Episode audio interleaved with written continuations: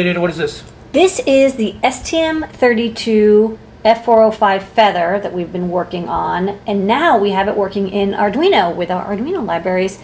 And this is a STEMMA Sunday, so I connected up an MSA 301 accelerometer into the little plug and play port, so no wiring needed even. Got the OLED going, and uh, I have a pull request to add support to this to STM32 Duino.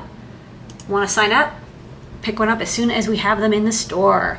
Super fast, 168 megahertz, Cortex M4, STM32.